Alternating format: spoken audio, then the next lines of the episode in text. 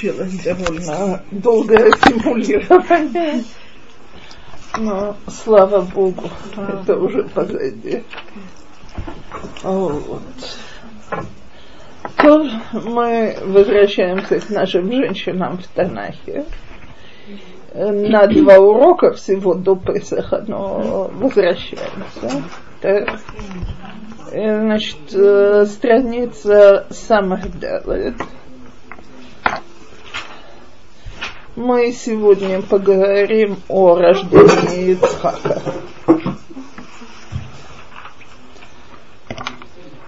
И давайте начнем с того, что после того, как Авраам побеждает 5 северных царей, значит, он боится или не потраченное все его схует, и Всевышний его успокаивает, так, и он ему в 99 лет велит сделать брит-мила.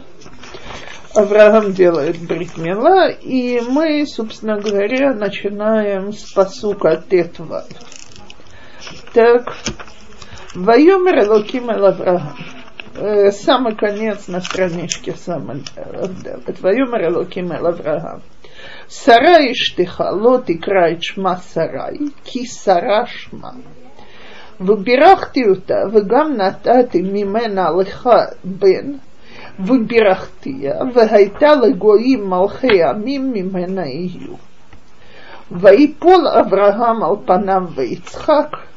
«Вайомер бэлебо, галэгбен мэа шана юлад, им Сара хабат тишим шана телед, вайомер Авраам эла элоким, лу Ишмаэль ихье лефанеха, вайомер элоким, авал Сара иштеха юледет леха бен, וקראת את שמו יצחק, והקימותי את בריתי איתו לברית עולם ולזרוע אחריו».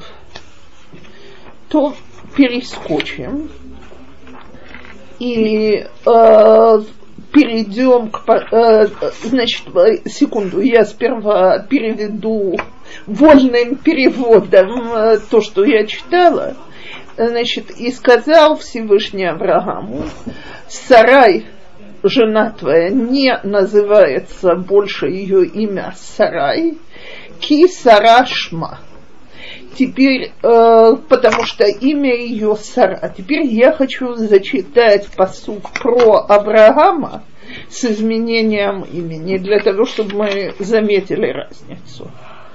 Значит, Всевышний говорит: «Вело икаре от шимха Авраам, вегая шимха Авраам, ки амон гоим нататиха». «И не называется еще твое имя Авраам, и будет твое имя Авраам, потому что я тебя сделал отцом многих народов». Амрав.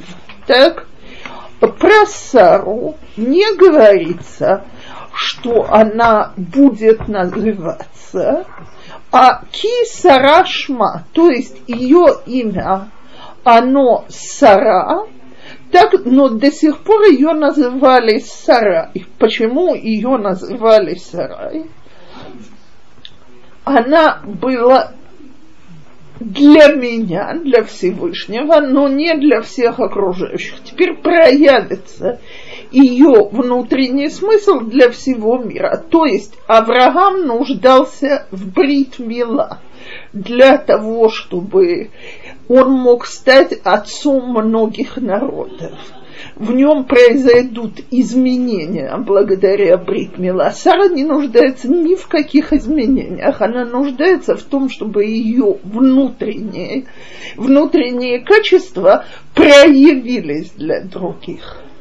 Кстати, значит, в каких изменениях нуждается Авраам? Ему добавляется буква «Гей».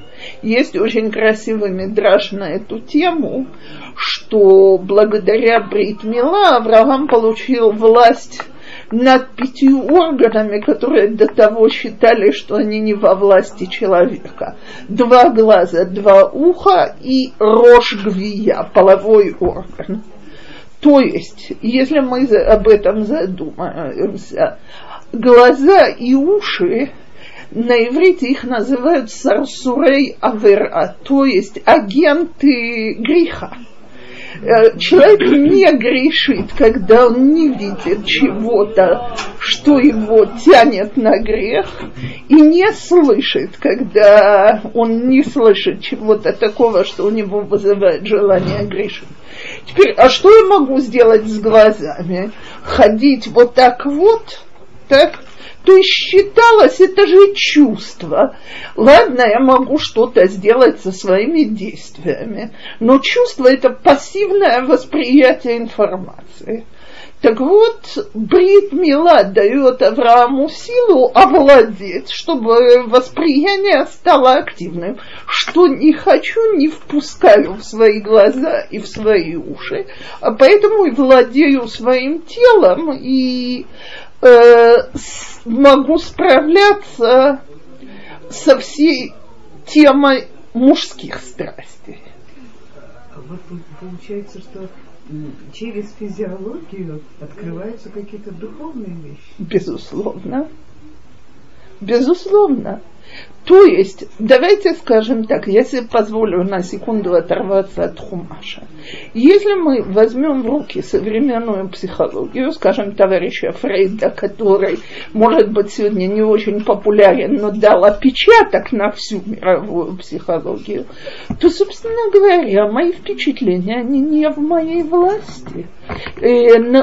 Моя натура по Фрейду сложилась по моим очень ранним воспоминаниям, которые у него носят весьма сексуальный характер, так, в младенческом возрасте. То есть, что я могу с собой сделать, если я, извиняюсь, я это говорю грубо, но меня неправильно высаживали на горшок.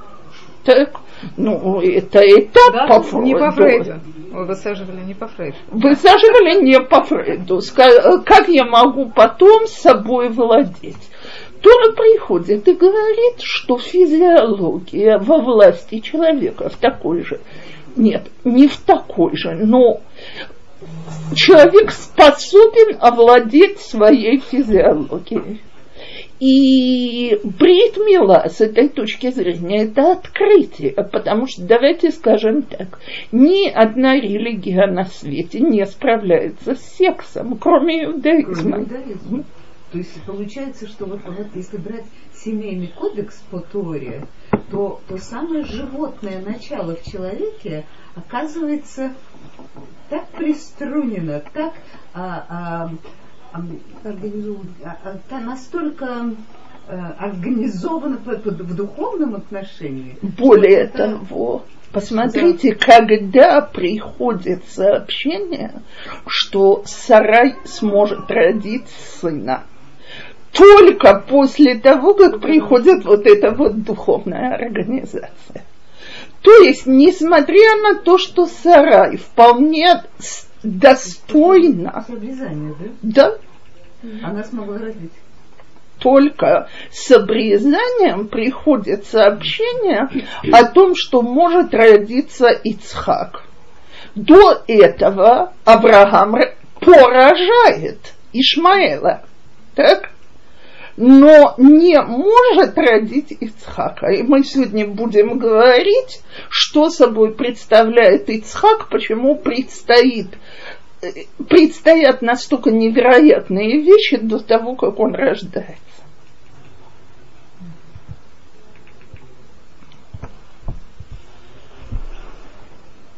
То есть, если бы он был обрезанный, он обрезанный стал после Агарь, да? Да. То есть он не... Понятно. Да. Если нету, Всевышний дает Аврааму продолжение рода. За что они нас ненавидят?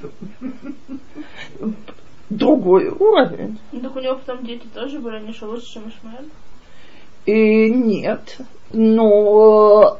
И мы еще раз вернемся, почему только сочетание Авраама и Сары может дать Ицхака. Так что вот этот вопрос, если бы у Авраама было обрезание, когда был Ишмаэль, так у нас есть дети, которые были уже с обрезанием, но не от Сары.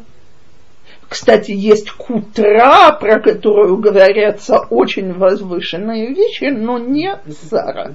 А когда Агарь и Бехляль? И считается, что еще до того, как Ишмаэль родился, Сау не мог жениться на нем, если бы она не знала. Мы говорили, вас, по-моему, не было тогда, я на одну секунду вернусь, может быть, были, что проблема Агари в очень примитивном восприятии мира и того, что хочет Всевышний. И я в двух словах буквально повторяю, потому что не все были, и мы продолжаем здесь.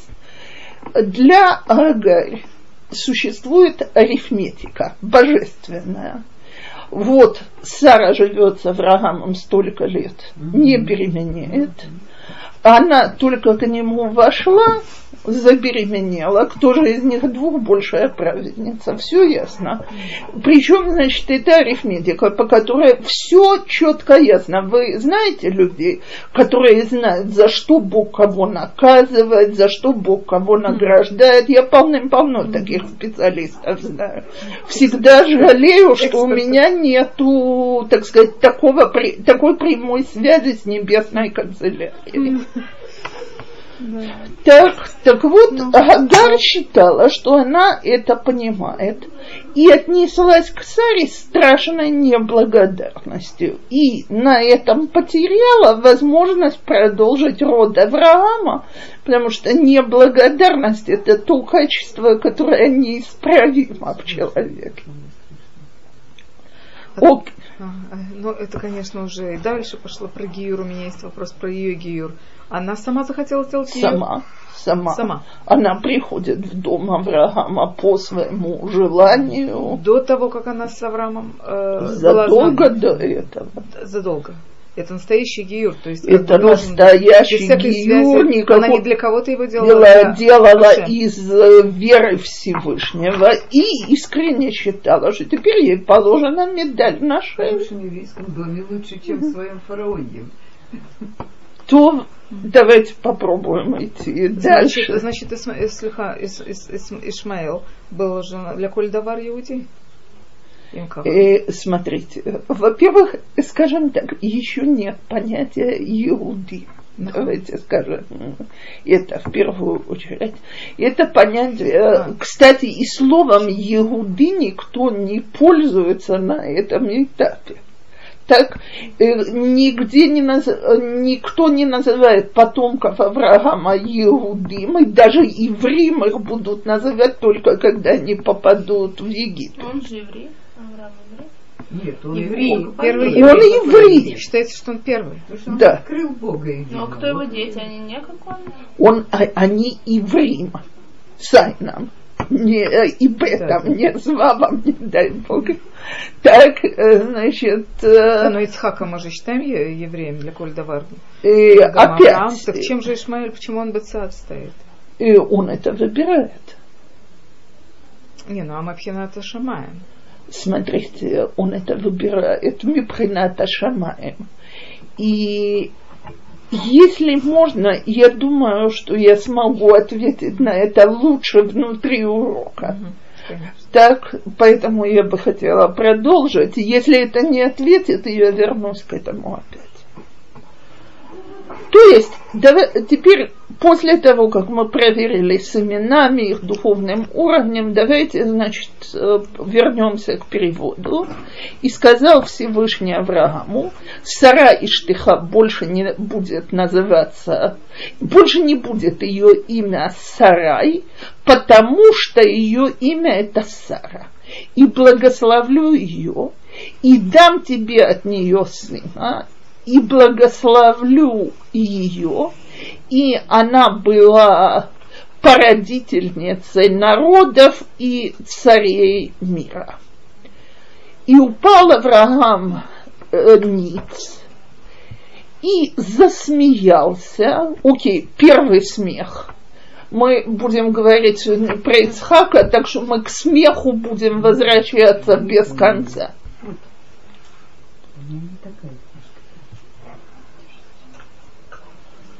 Так, страница самой Гай. Так, и сказал в сердце своем: да разве у столетний сможет породить, и Сара, которая 90 лет, родит? И сказал Авраам Всевышнему: хотя бы Ишмаэль продолжил бы жить перед тобой.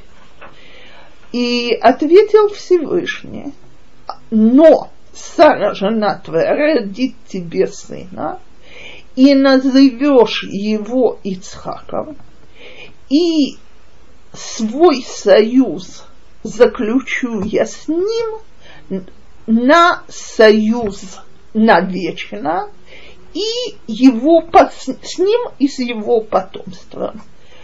Вы про Ишмаэла я тебя слушаю и благословляю и то, его, и умножится он и увеличится очень-очень. 12, здесь их Несиим называют, 12 князей от него породится, и я его сделаю великим народом. То есть Всевышний четко и ясно говорит Аврааму: у тебя 2 сына, но мой союз пойдет по линии младшего, а не старшего. То есть, несмотря на то, что он твой потомок, тот союз, о котором мы говорим, я заключу с младшим сыном, а не с старшим.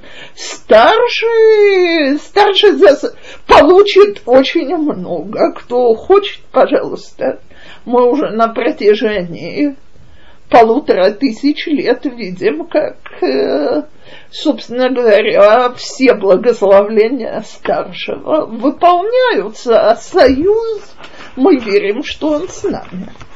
Откуда 12 князей? 12 колен, да?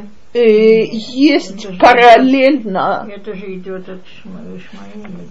Это есть родословная Ишмаэла, где перечисляются его сыновья, и если вы спросите арабов, они довольно четко объяснят вам, кто потомок кого и так далее. Они совсем... 12 сыновей указаны в Торе. У Ишмаэля? У Ишмаэля, да. Все с нас слезали. Но я хочу сказать, смотрите, что с самого начала... Там 12 апостолов. Ну, это 12 апостолов. Нет, но с самого начала Бог нас ставит в нестандартные совершенно рамки. Потому что у всего человечества старший сын наследник всегда. А тут получается, что второй сын наследник. Да? Ну, а вот нам нужно разобраться, что есть. А Ицхак и Исаак. Да. Кстати, если кто... женщины, дорогие, из-за этого идет такая страшная борьба в доме Яакова, потому что старшим кажется, что Иосиф их пытается вытеснить. А наследственность в этой семье уже показывает, что такое может быть. Так. Сам Яаков-то все-таки 4-го сына сделал духовным наследником Иуду. Смотрите, слиха. Есть мидраш, который говорит, что есть вещи, в которых видно первородство Рувена. Например, когда идет Итнахалут, Рувен первый, который получает свою часть, Рувен идет перед всеми коленами и так далее. Он получает 2 части? Нет, 2 части получает Иосиф. Так, окей. Так, есть части, в которых Иуда унаследует первородство из-за грехов Рувена, Шимона и Лави. И есть части, в которых Иосиф унаследует первородство, и Мирьям привела один из примеров. И есть часть, в которой Лави То есть, когда мы говорим там про 12 сыновей, там деление совершенно другое, поэтому мы не будем это примешивать к двум первым парам. Очень, там в этом разобраться важно, но ведь смотрите, из 12 колен почему сохранилось только 2? Мы дойдем до этого. Леви и Иуда. И Бениамин. Где он, Бениамин? Здрасте. А вы не можете знать, или мы наследники Бениамина, или наследники Иуды? Моего отца Бениамина. А колено Бениамина сохранилось? Колено Бениамина. Значит, 3 колена сохранилось? Считается 2? Нет. Считается 2, но когда говорят про 2, именно Иуда и Бениамина имеются в виду. А Лави это совершенно отдельная статья. Они же были разбросаны по всему. Правильно, но значит то, что до нас дошло, так и осталось до наших дней, это те колена, которые проживали в Иуде, а не в Израиле. Так вот, на территории Иуды жили 2 колена, Иуда и Бениамин, а левиты были разбросаны по всей стране, ушли в изгнание, остались тут, были там и так далее. Окей. Теперь, значит, мы пропускаем несколько псуким, переходим на страницу, 1 секунду, то Авраам делает брит, приходят 3 ангела, значит, излечить, сообщить и так далее. И вот я начну с пасукова. Ваймагер Авраам, извиняюсь, самый хэт. Так, перек ют хэт, пасукова. Ваймагер Авраам гаогала эл Сара. Вайомер. Магари шалош цеим кемах, совы плуши васи угод. И гости пришли, готовить надо. Побежал Авраам к Саре в шатер и говорит ей: возьми быстренько 3 меры самой тонкой муки, замеси тесто и пеки. Так, теперь, если мы перескочим через пасук и пойдем к пасуку хэт, мы увидим, что не выполняет Сара поручение Авраама. То есть подают что-то совершенно другое. «Вайках хэма вэхалав, вэбэн бакара шераса, вэйтэн лифнэем, вуомэдалэем тахатаэц вэйохлу». Он им подает масло, молоко и мясо. Так, а пироги куда-то делись. Молоко и мясо. То это известный мидраш. Очень красиво, что когда малахим стали требовать, чтобы Тору не спускали евреям, с какой стати, значит, «Оцар гануз», спрятанное сокровище есть на небесах, и люди его получат. Так Всевышний сказал Моше: ну-ка, отвечай им. Так один из ответов Моше был: товарищи, в Торе написано, что нельзя есть молоко и мясо, а вы это уже делали.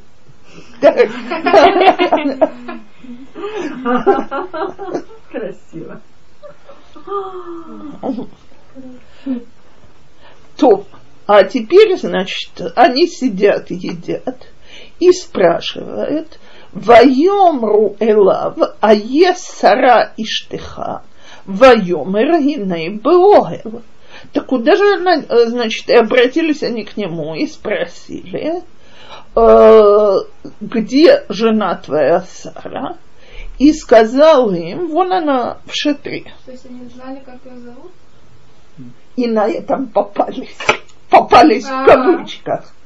То есть один из толкователей говорит то, что ты сейчас говоришь.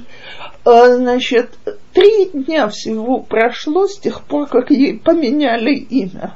Так, еще никому в газетах не печатали, по интернету не передавали, по радио не сообщали. Как они приходят и обращаются к ней? А он не знал, что это ангелы? Он их принимает, он же их просит, помойте ноги, смойте пыль, подает им еду, они садятся и якобы едят, так, пока они не говорят, значит, а где Сара? И на этом попадаются. Ясно, что про это могут знать только посланники Всевышнего. Ну, естественно, попадаются в кавычках, потому что пришло и время благословить Сару.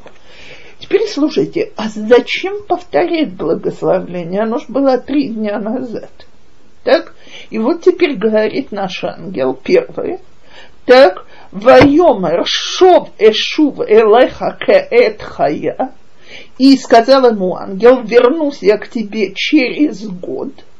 А как будешь знать, что через год? Значит, Мидраш говорит, что он сделал заметку на стене и сказал, когда солнце точно вернется к этой заметке. Так, солнечный календарь. «Вегиней бен ласара иштеха, весара шамат петаха огел вегу ахарав». И вот родит Сара, жена твоя, и Сара слышит это сообщение, а он за стеной шатра. «Вавраам весара скиним баим баямим, хадалла йот лесара орах кинашим, ват Ицхак Сара бекирба». Второй цхок. Да? Первый был Авраам, а теперь Сара смеется. «Ват леймор ахарей бильты хайтали эдна ваадони закен». Значит, я перевожу. И Авраам, и Сара старыми уже были. Прекратились у Сары месячные. И засмеялась Сара. Не внешне, и сказала себе, так сказать, после того, как я состарилась, я обновлюсь, а господин мой, он стар. Так вот, значит, я думаю, что не нужно людям рассказывать то, что они знают. Все знают, что она не спекла хлеб, поскольку у нее начались месячные. А Авраам не знали, тогда история. А она не могла спечь хлеб, потому что Авраам и Сара ахлух улин бетегора ели даже обычную еду бетегора во времена храма, когда соблюдали все дина и тума бетегора, ни еда не пекла хлеб, поскольку на нем будет тумат не да. А не было же. А так вот, что? Храма же не было. Правильно. И мицвот не было. И написано про Авраама и Сару, и про всех праотцов, что они бы Руах а-Кодеш знали все мицвот и соблюдали их еще до того, как дали Тору. Иначе нам нечего беспокоиться, почему Авраам подал мясо и молоко. Так? Но все эти случаи всегда объясняют, где есть нарушение, где нет нарушения, почему нарушили и так далее. Сейчас в наше время кто-нибудь так делает? В наше время так не делают, но все процессы брожения портятся, когда женщина занимается ими в определенный период. Это что, просто замечено, что так оно и есть? Вы знаете, я когда-то прихожу к маме, она мне говорит, банка огурцов прокисла, но так мне надо, не надо было ее ставить. Я говорю, ма, ты серьезно? Она говорит, абсолютно, ты что, не замечала? Цветы не любят, чтобы женщины за ними ухаживали в это время. Да. Процессы брожения могут испортиться, когда женщина трогает в определенные сроки и так далее. То есть, видимо, что-то даже чисто физическое там есть. Биофизическое, вы правильно сказали. Так. Окей, так вот, значит, Сара наша почувствовала, что у нее обновилось, а ей 90 лет. Ну, уже после того, как там распекла. Нет. Она начала месить тесто, и он предсказал ребенка, она услышала это предсказание, почувствовала, что у нее обновление. И засмеялась. Так вот, есть... Я обновилась, а что ж будет с мужем-то? Она готова. Так она уже поняла, что это ангелы были? Она еще не знает, и даже если да, у нее есть проблема. А теперь давайте посмотрим. Есть очень интересный мидраш, который очень тяжело понять. До того, как пришел в этот мир Ицхак, не было смеха на свете. Вообще? И, значит, я, когда его первый раз увидела, была потрясена. Так, первый смех, он у потомков Авраама. Вот связанный с Ицхаком, связанный с Ишмаэлем. Ишмаэл мецахек, насмехается. Так, и, значит, я видела очень красивое, интересное объяснение этого мидраша. Когда до Авраама у Всевышнего, значит, было два пути, как бы он руководил миром. То есть, либо люди жили хорошо и благополучно, так, пока не лопалось терпение Всевышнего, так. Вон, когда мы читаем про первое поколение до потопа, скажем, так.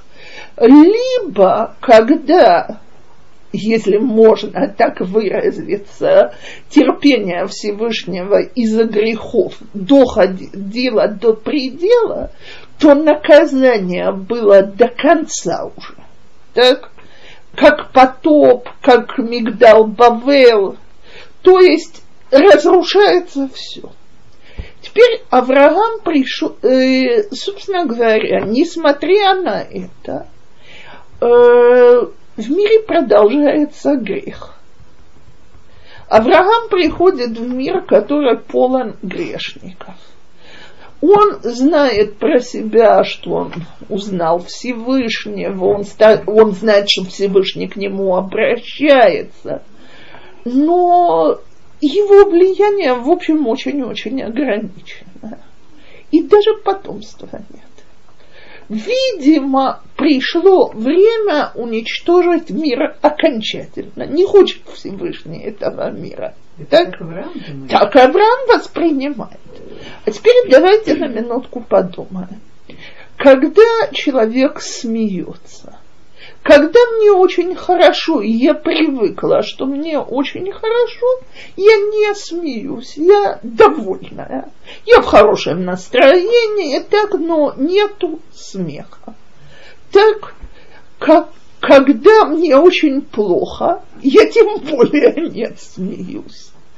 Когда человек смеется, смех – реакция на что-то неожиданное. Обычно. Неожиданное хорошее или неожиданное плохое. Так? Авраам, который с ощущением, что ему не удается исправить мир, и нет продолжения, вдруг получает сообщение в 100 лет. Да, еще одну секунду, давайте подумаем, так, что Ишмаэл это не очень удачное продолжение, это он уже очень хорошо видит. Уже... Он за него просит, если оно такое не сильно удачное, он за него так просит. Как он говорит, ну, хотя бы пусть Ишмаэл будет перед тобой. Я вижу, что это неудачно. 13 прошло. И может 13, в 13 я уже могу сказать. Мы-то не видим, он просто видит сам, он знает. Смотрите, Ишмаэль плохой. Давайте скажем так. Я первый раз это увидела, что я всегда считала, что этот мидраш сказан по поводу Давида, выясняется, что это еще раньше сказано по поводу Авраама, что человек, который попускает своим детям и не наказывает их, в конце концов, значит, они идут по дурному пути. Так я считала, что это первый раз говорится о Давиде, там Танах говорит, что он попустительствовал своим детям. Про Авраама это, так сказать, покрыли немножко, но ясно, что не в один день он вдруг превратился в пере-Адам, так? Все это уже видно, и нигде его Авраам не пресекает. Кроме того, есть толкование на то, что вы спросили, хоть бы Ишмаэль тебя продолжил, что значит, чтобы он жил лефанеха, как это перед Богом, так бы иратха, в страхе твоем. То есть об этом нужно отдельно молиться. И вдруг такой сюрприз. Тебя ждет сын, да еще и от Сары. Так? В 100 лет, когда они уже оба знают, что они состарились. Теперь еще одна маленькая деталь. Загляните на возрасты, в которых рожают. Авраам и Сара состарились гораздо раньше, чем это было в предыдущих поколениях. И ощущение у них было, что, так сказать, они не желаны и не приняты, несмотря на все их страдания. То есть не они лично, но общечеловеческий грех перевесил. Вот не смог же Ноах спасти мир. Они тоже не смогли. Бог дал просто им возможность освободиться от физиологии той вот животной, очиститься от нее. И тогда... Это мы теперь такие умные. А иди пойми это. Конечно. Так... Так когда они слышат это, Авраам слышит это сообщение, он смеется. Схок баллам. Нет, я попробую сказать так. Смех радости. А тут он верит в это? Про него. Его никто не попрекает, что он не верит. Теперь, что касается Сары, то есть два толкования. А Сара есть два толкования. Толкование первое, значит, во-первых, она увидела, так? И, слушайте, я лично думаю, что любая женщина, которая вдруг, так сказать, найдет себя после стольких лет обновляющейся, она засмеется. Реакция, она весьма естественная, но вот здесь непонятно, или она верит, или не верит. А потому что сказано, не женитесь, Акара вместе, типа два, у которых не может быть детей. И они оба окорили, 100%. Она сказала, ну ладно, Всевышний сделал только для одного чуда, а для второго. А что будет со вторым? Так вот, посмотрите, когда Авраам смеялся, то нету никаких замечаний по поводу этого смеха. А здесь... Его обновление. Да, но он его меньше ощущает. А это было все-таки или чисто Божье, или они по-человечески? Смотрите, все, что нам осталось, это мидраши, которые говорят, что, так сказать, даже внешне это во всем проявлялось. Но никто вокруг не верит. И к этому мы еще только не сегодня, видимо, на следующий раз вернемся. Мы еще продолжаем несколько минут, но я знаю, я для всех говорю, что мы еще продолжаем немножко. У вас я и так вам не раз говорила, как я уважаю то, что вы остаетесь до последней секунды. И сказал Всевышний Аврааму, почему это смеялась Сара? Лемор, гаав умнам элэд вани заканты. Теперь обратите внимание, а что она сказала? Она сказала: муж старый. А Всевышний хочет поругать Сару, но не хочет, чтобы муж и жена ругались между собой. Поэтому отсюда учат галаху, что для шлом баит можно изменить слова, если это может нанести какие-то, так сказать, внести какие-то неприятности в отношения между мужем и женой. Сам Всевышний отошел от истины. Так? Так вот, значит, «Гаифлэ миашем давар, лэмоэд ишув алэха каэт хаяв лэсарабэн». И теперь есть такие, которые говорят, что «Вайом Рашем Алавраам», что это было пророчество. Есть такие, которые говорят, что Всевышний говорил устами ангела, то есть, что это было услышано от ангела. Значит, что нет, есть вещь, которую Всевышний не может сделать. Через год я вернусь сюда, и у Сары сын. Ватикахэш Сара лемор ло цахак ты кияра вайомер ло ки цахак. Так и Сара отрицала свой смех, потому что боялась. И ответил он ей: нет, ты смеялась. Так вот, есть но два. Ангел ей ответил. Она ж смеялась былиба. Я видела два толкования. Одно говорит, и так многие истолкователи истолковывают, что, смотрите, давайте скажем так, трудно мне поверить, что 3 дня тому назад Авраам сказал, Всевышний сказал Аврааму: слушай, у тебя будет сын от Сары. И Авраам 3 дня молчал и ничего Саре не рассказывал.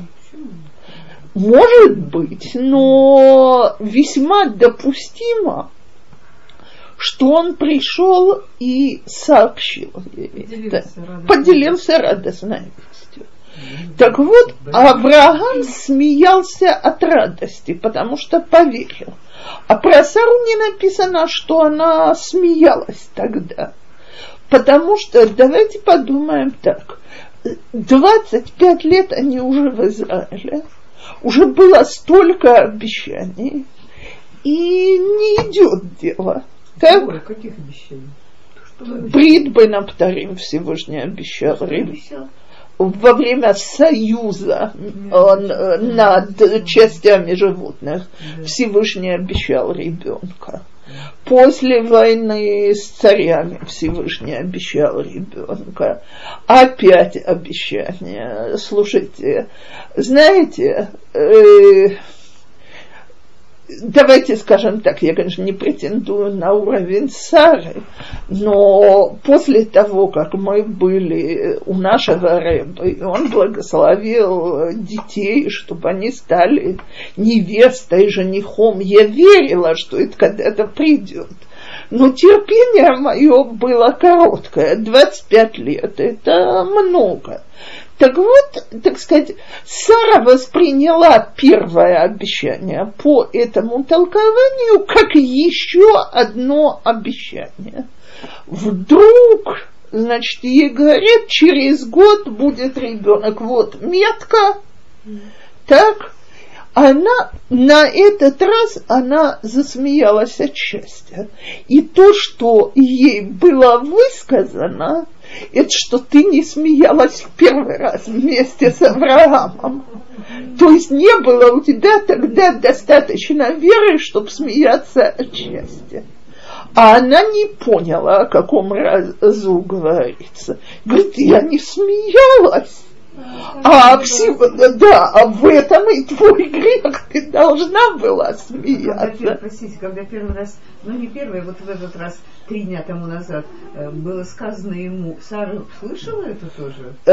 Эти толкователи, которые так объясняют, считают, что она слышала от мужа и не восприняла. А сейчас, когда у нее появились месячные, то она смеется от счастья, видит, что она верит. Да? Теперь, что касается второго способа толкования, то говорят, что она действительно, как Мирьям объяснила, что она усомнилась, достойны ли они на пару такого чуда. Ну ладно, с ней чудо произошло, но... Она считает, а он нет. Кто его знает? Вадони Закен. Приходит... то есть она изменилась, а он еще не... А в нем она еще не видит изменений. Так Всевышний через ангела или сам передает нечего смеяться. Все в моих руках. Теперь я хочу добавить, я думаю, что многие слышали это, что написано, что они оба были тум-тумим, то есть у них тум-тум это человек, у которого отсутствуют физиологические признаки мужчины или женщины. Так? Это с возрастом? Нет. Изначально. И мужчины, и женщины. Да. Теперь не внешние. А как это? А внутренние. А да, она вообще была без матки. Да. А как у нее до этого тогда могли вообще быть месячные? Ну, это не было. Секунду. И излечили. Что? Да, и излечились. Теперь, что хочет сказать этот мидраш? И что то, что вы сегодня несколько раз говорили, так, что Авраам и Сара – это необычное наследственное явление. То есть мы с вами не являемся потомками дедушки Тераха. Линия Тераха совершенно отсеклась, естественного продолжения у нее не могло быть, не было у нее. Нету у нас в генетике дедушки Тераха. Линия Тераха отсеклась? Папа Авраам. Папа Авраам. Почему там Лаван остался по-нормальному, у него дети родились? Окей, уговорила. Красиво сказала. Есть продолжение через Ривку. Так, но... Но мы поговорим, насколько ее стараются отсечь от всех. Вы же знаете, что по сегодняшний день ученые спорят, что на человека влияет. Наследственность или среда. От наследственности не избавишься. По крайней мере, от среды стараются избавиться всеми средствами. Ее в 3 года забирают оттуда. Теория Гитлера была. И тема моей курсовой работы в институте. Генетика или... Да. Генетика или среда. Да. Так что выходит там, интересно знать по-нашему. Так вот. Отсюда, что именно берет... Для Ицхака, именно для Ицхака Всевышний хочет совершенно новую генетику. И очень интересная деталь, которую я сегодня видела, что, значит, обычно человеку его зивуг, то есть с кем он поженится, предназначен за 40 дней до рождения. У Ицхака не было зивуга до Акиды. Только когда он проходит Акиду, только тогда сообщается о рождении Ривки и назначается, что они будут зивуг. Почему? Чем Ицхак, и на этом мы сегодня кончим, а потом вернемся к нему Бе'езрат Ашем на следующем уроке, чем Ицхак отличается от всех, кто ему предшествовал, и даже от Авраама? Самое странное в этом имени, так сказать, Ицхак, о какой мы говорим, когда мы говорим про символы праотцов, пахад Ицхак, страх Ицхака. Так, значит, как же имя, полное смеха, может сочетаться с страхом?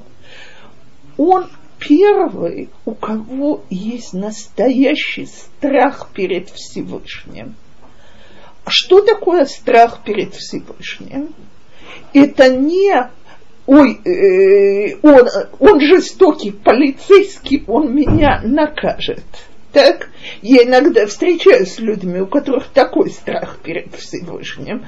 Это не такой духовный уровень, для которого нужно было бы отдельное создание.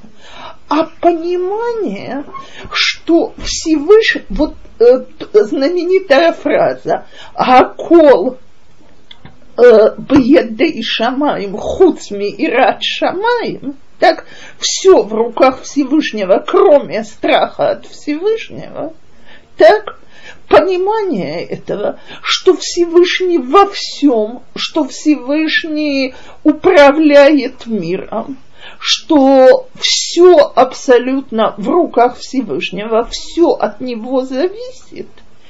И это полное понимание приводит к тому, что он был самым радостным человеком на свете, потому что ничего, кроме Бога, его не пугало. Человек, у которого есть ират шамаим, не боится ничего другого, чего ему бояться. Так сказано, пахад Ицхак, не ират Ицхак. И это один из символов, но пахад его он перед Богом, не чего-то другого. Так? Ицхак боялся только Всевышнего, а поэтому мог смеяться над всем остальным. Больше его ничего не пугало, чтобы нам всем не помешало. Так, мы боимся кучи вещей, мы боимся того, сего, пятого, десятого. Знаете, как рассказывают про Раби Йоханана бен Закая, что когда он умирал, ученики просили его последнее завещание, он сказал, значит, я вам желаю бояться Всевышнего так же, как вы боитесь окружающей среды. Его ученики были великие танаим, мудрецы, поколение храма, так? Последнее поколение храма. Они ему говорят, рабейну, это все. Он говорит, алавай. Так, значит, а тут у человека есть действительно настоящий страх перед Всевышним. И вот сказано про Ицхака, что с тех пор, как Ицхак родился, так сказать, Всевышний, если можно это так сформулировать, спустился с неба и поместился в этом мире. До тех пор не было ему места, а вода Зара отовсюду вытесняла его. Когда Ицхак понимает, что «Эйн од милвадо» нет в мире ничего другого, кроме Всевышнего, Всевышний здесь, в этом мире. Для того, чтобы было такое создание, нужна была совершенно другая генетика, даже чем Авраама, который сознательно пришел к пониманию, что Всевышний правит миром, управляет и так далее. А Ицхак, так сказать, рождается пропитанным ират Ашема, «Эйн од милвадо». Нет, смотрите, ведь если мы возьмем историю Ицхака, 20 лет нет детей, никаких вторых жен не появляется, никаких жалоб на эту ситуацию нет. Все воля Всевышнего. И золотой сыночек есть. Так? Опять. Ривка действует, старается, делает кучу вещей, очень правильных и так далее. Но опять со стороны Ицхака нет никаких жалоб. То есть Ицхак проникнут сознанием, что все абсолютно в мире – это Божья воля. Цедек, Ицхак, да? Это цедек. Да? Это что-то, потому что у нас гвура там вот, Авраам, Ицхак, Яаков, и есть у них вот эти, у кого цедек, у кого гвура. И гвура это Яаков, да? Гвура это Ицхак. Ицхак, окей, гвура это Ицхак. А как же это гвура, и он Цахак, и он... Так вот, все три вещи очень хорошо объединяются. Человек, у которого есть пахад ми элоким, энло пахад ми даварахер, значит, он гибор, так, он больше никого не боится. А в тот момент, что человек в этом мире в полной уверенности, что никто ему вообще не может повредить, если это не предназначено Всевышним, то чего же ему страдать, переживать и так далее. Но у него в жизни не было ситуации, где ему пришлось бы приложить вот эту свою гуру. Вся его жизнь – это одна сплошная такая ситуация. Я еще раз повторяю, давайте подумаем. Совершенно ясно, что Авраам сам взял жену. Это упоминается. Так, конечно. Так, Яаков, по крайней мере, одну жену выбирает сам. Так, Ицхаку приводят жену, Ицхак говорит замечательно. Так, раз это то, что мне предназначено, значит, Бог знает, как лучше. 20 лет у них нет детей. Он стоит в одном углу и молится, она стоит в другом углу и молится. И нигде Ицхак не пробует, а может быть с другой женой, а может так. Ицхак,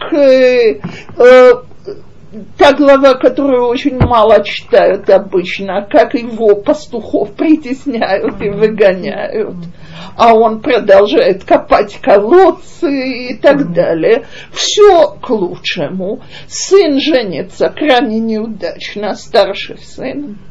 Так, значит, Ицхак не приходит к Всевышнему к претензиям, не приходит к жене с претензиями, даже к сыну не приходит с претензиями. Видно, так суждено. Так вот, понимая и т.д. и т.п. Так вот, я хочу сказать следующее. Давайте подумаем. Это не наш уровень, мы этого не достигнем. По крайней мере, я не претендую. Но если бы мы действительно понимали, что все же, так сказать, не говорили бы эту фразу, а чувствовали, что все, что происходит, это от Всевышнего, какие мы бы были счастливы. Так, а так, сколько есть людей, на которых мы сердимся из-за того, что они нам сделали дурное. Да. Сколько у нас есть неприятностей, как мы были такие дураки и попали в эту ситуацию. У нас же есть свобода выбора. Слиха.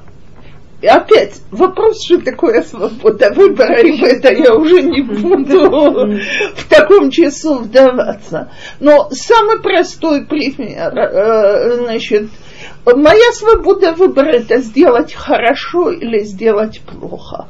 А вот, я даже не пойду так далеко. Я решаю, что я хочу открыть одежный магазин для того, чтобы оплатить наши долги со свадьбы. Это хорошо или плохо? Обещаю привозить скромные вещи. Значит, а теперь давайте, и недорого продавать, так? А теперь давайте скажем, что из моего магазина ничего не получилось. Так, я выбирала плохое или хорошее, или мне так суждено было. То есть свобода выбора, она... Может, у тебя просто не то выбрала. Понятно, что не то. Или то. Я посоветовалась. Так, возможно, что то, что должно было произойти, это чтобы я потеряла деньги. Но мне даже в голову не приходит, что для меня это к лучшему. Да приходит в голову, только денег-то нет.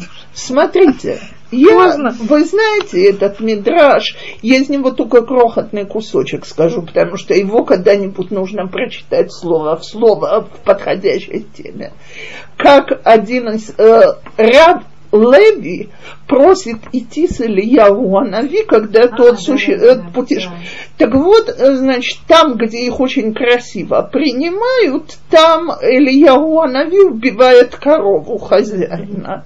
Ну и в конце концов, значит, условие для этой взаимной экскурсии было, что рав Леви ни во что не вмешивается, у него на каком-то этапе лопается терпение. Илияу ему говорит, все, дальше ты со мной не идешь, значит, он ему говорит, хорошо, но объясни, что было раньше. Так он ему сказал, там, где я убил корову, должна была умереть жена, и тем, что они нас так приняли, значит, Всевышний уменьшил то искупление, которое они должны там за что-то другое заплатить. Так вот, мы когда-нибудь знаем, что такое хорошо и что такое плохо. Так в тот момент, что человек говорит себе, окей, это все оттуда, он может смеяться от всей души. Лахену, а я Ицхак.